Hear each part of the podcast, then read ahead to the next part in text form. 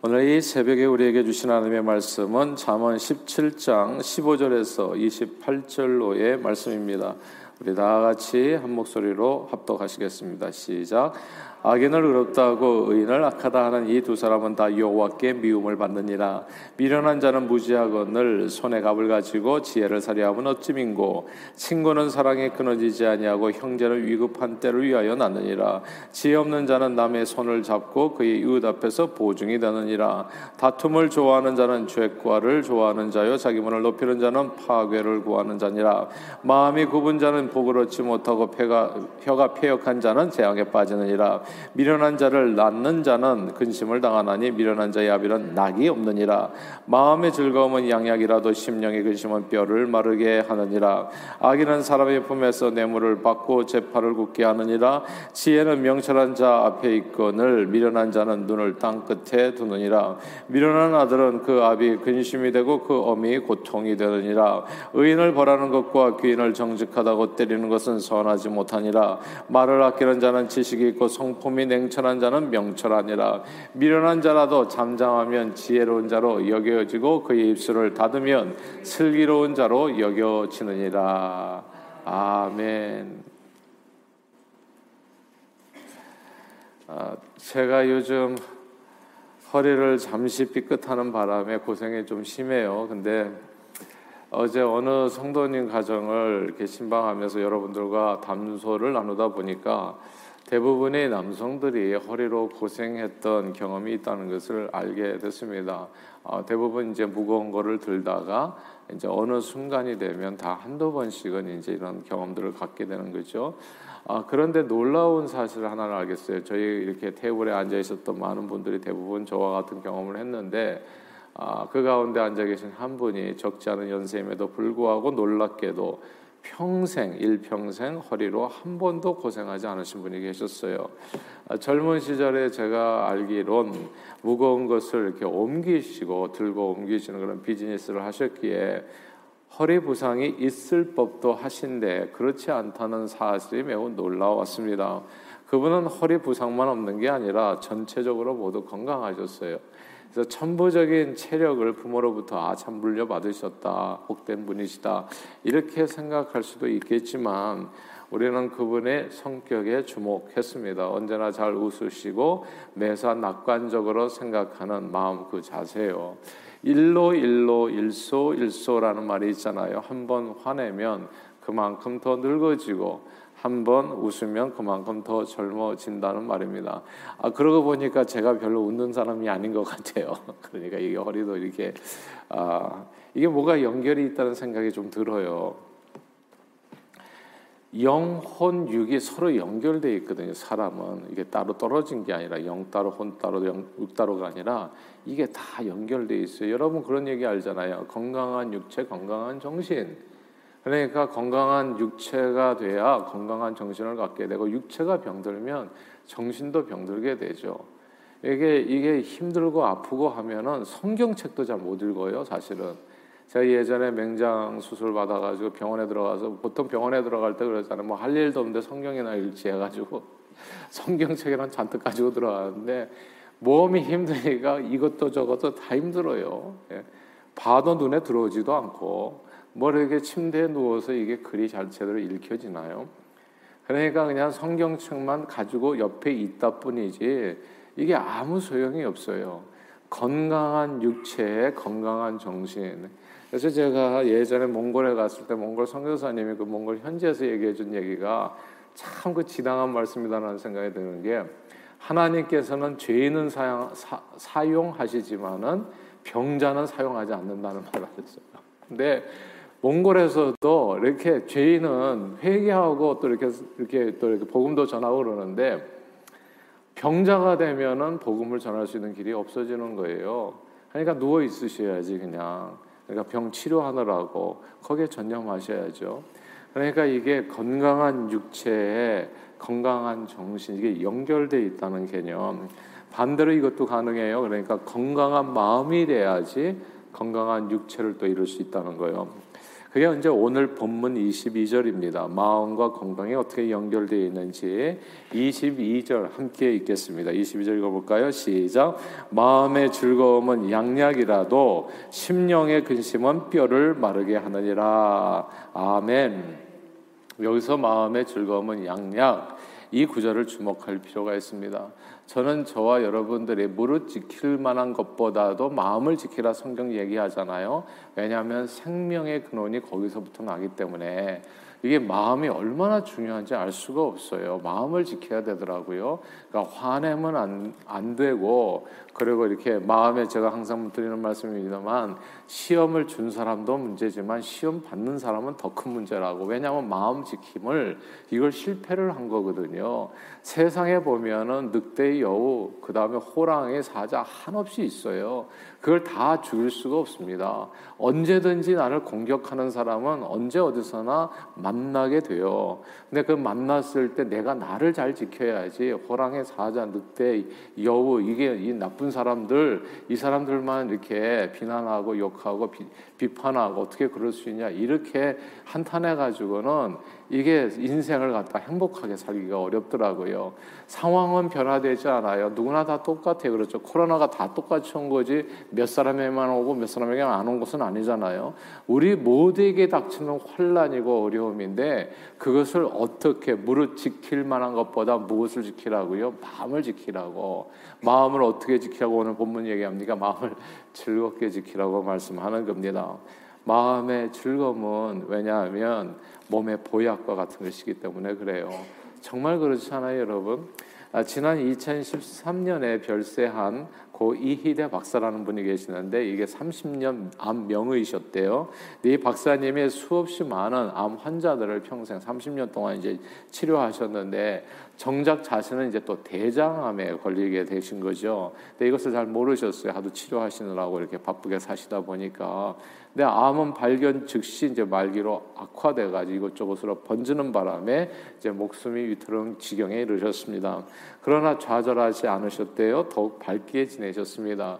일곱 번 재발했고 열 번 넘게 수술받고 항암 치료도 받았지만 결국 다 극복해내셨고 무려 10년간 그 이후로도 의욕적으로 뭐 말기암이니까 곧 돌아가신다 그랬는데 그 생명이 10년 이상 그렇게 그렇게 의욕적으로 수술을 집도하고 환자들을 돌보셨는데 그분은 생존하셨을 때 늘 자신의 생존 비결을 아, 늘 입버릇처럼 이렇게 말씀하셨대요. 사람은 암으로 죽지 않습니다. 사람을 쓰러뜨리는 것은 병에 대한 절망입니다. 이게 30년 암 명의의 한 말이거든요. 암으로 쓰러지지 않는다는 거. 사람은 병에 대한 절망으로 마음이 무너질 때, 마음을 지키지 못했을 때, 오늘 성경 얘기하잖아요. 마음의 근심이 어떻게 돼? 뼈를 마르게 한다고. 그럼 마음의 근심이 그러니까 나를 갉아먹는 거죠. 내 육신을 또 망하게 하는 거죠. 병들게 하는 겁니다. 그래서 어, 그, 그 30년 암 명의가 뽑은 최고의 항암제는 바로 희망과 긍정의 마음. 그러니까 내 마음을 지키는 거예요. 마음이 몸에 얼마나 큰 영향을 미치는지는 플라시보, 플라시보 효과라고 들어보셨을 거예요. 이미 증명된 바가 있습니다. 아, 플라시보 효과라고 하는 게 이제 가짜 약 효과잖아요. 그러니까 약이 아무런 효과가 없는 건데 이게 치료받을 수 있다고 하는 그런 믿음만으로도 아, 이렇게 증세가 호전되는 그런 효과를 가리켜서 이제 플라시보 효과라고 얘기하는 겁니다. 근데 이 플라시보 효과가요 거의 모든 질병에 다 적용된대요. 허리 통증, 편두통, 만성 통증 질환이나 천식, 뭐 건성과 같은 자가 면역 질환에도 효과가 있는 것이 플라시보 효과라는 겁니다. 그래서 마음을 희망적으로 즐겁게만 가져도 몸은 이제 좋은 쪽으로 반응하게 된다는 거. 그러니까 사람이 굉장히 신비하게 만들어졌어요. 그렇죠? 영과 혼과 육이 이게 다 연결되어 있는 거예요. 제가 보니까 건강한 육체를 꼭 가져야 되겠더라고요. 건강한 정신에만 영향을 미치는 것이 아니라 그게 영적인 삶에도 건강하게 미쳐요. 그리고 이게 거꾸로도 마찬가지예요. 영적으로 건강하게 살아가면 마음이 건강해지고 그러니까 하나님을 잘 믿고 신앙생활 하시면 마음이 건강해지는 거예요. 그러니까 예수 잘 믿으면 마음이 건강해지는 거예요. 아, 그럼 자연스럽게 육체도 평안해지게 되는 거고요. 그래서 마음을 희망적으로만 가져도 몸이 좋은 쪽으로 반응하게 되고 때로는 정말 목숨을 구하게도 됩니다. 아, 지난 1년간에 코로나로 인해서 많은 사람들이 사망했는데 언젠가 새벽이었나요? 제가 이렇게 집에 갈 때 저녁 밤 시간이었나? 아, 그 라디오 방송 미국 방송을 듣다가 거기에서 흥미로운 이야기를 듣게 됐어요. 이제 코로나로 죽어가는 사람들을 옆에서 간호한 아, 지켜본 이 간호사들을 대상으로 이 미국 방송국에서 이제 인터뷰를 한 거예요. 예, 지금 상황이 어떤지 그리고 죽어가는 사람들의 모습은 어땠는지 뭐 이렇게 가족들 간의 어떤 이야기들이 에피소드들이 있었는지 근데 그 가운데에서 많은 이야기들이 있었는데 매우 흥미로운 이야기를 듣게 됐어요. 보통 한 가족 내에 코로나 환자가 딱 발생하면 가족 전체가 대부분이 미국 사람들 가족 전체가 다 코로나 환자가 된대요.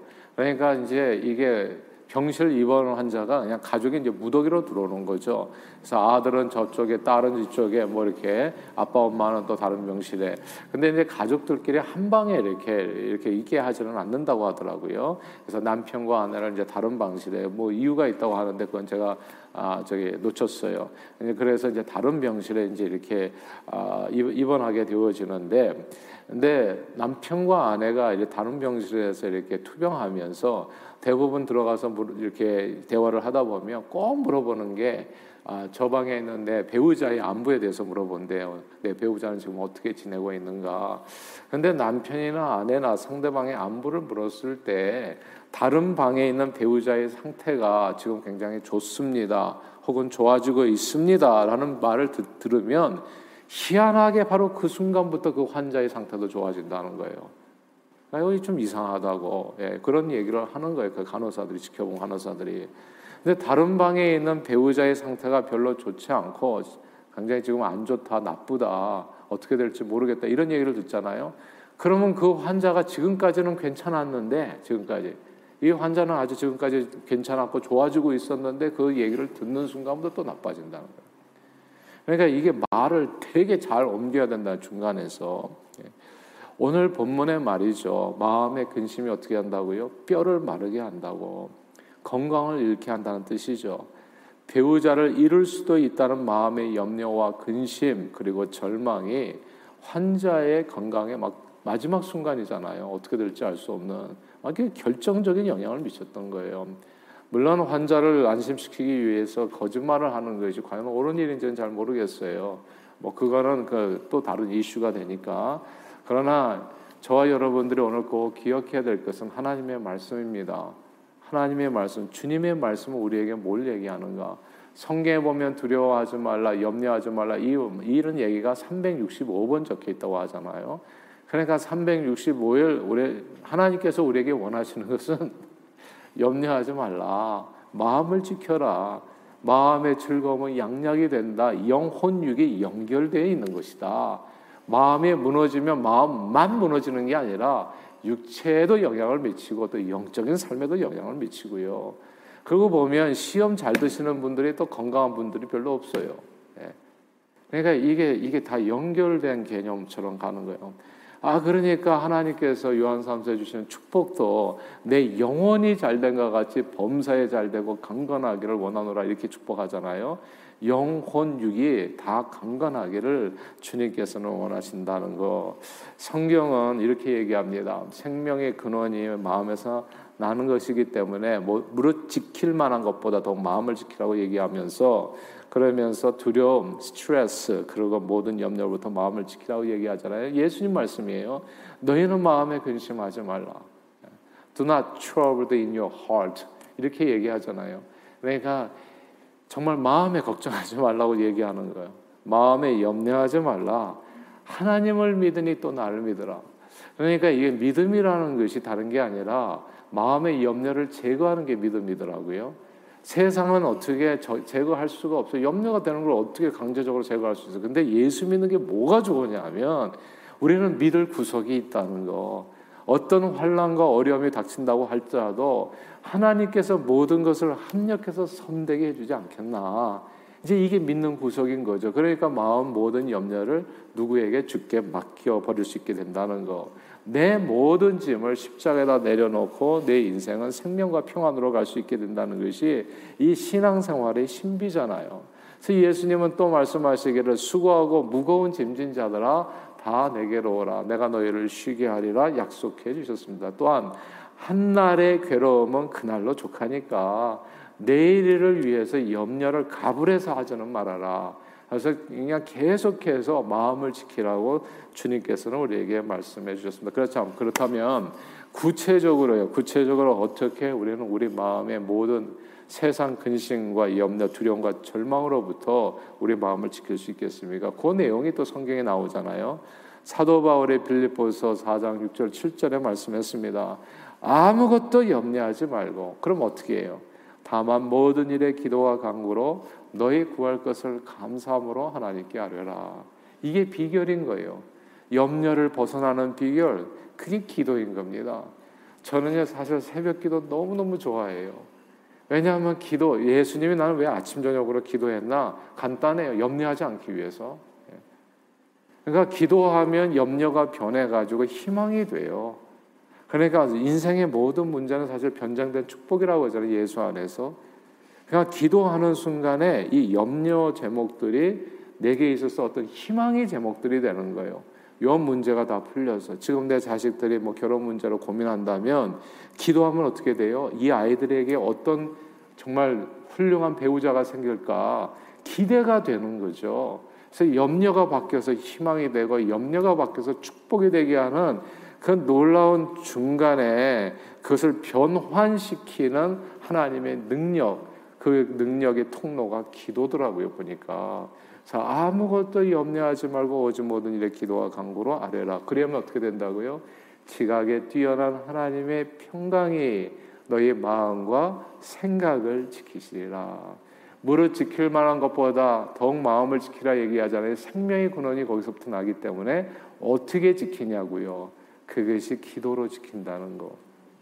기도하면 하나님께서 우리 마음과 생각을 평강으로 지켜 주신다는 겁니다.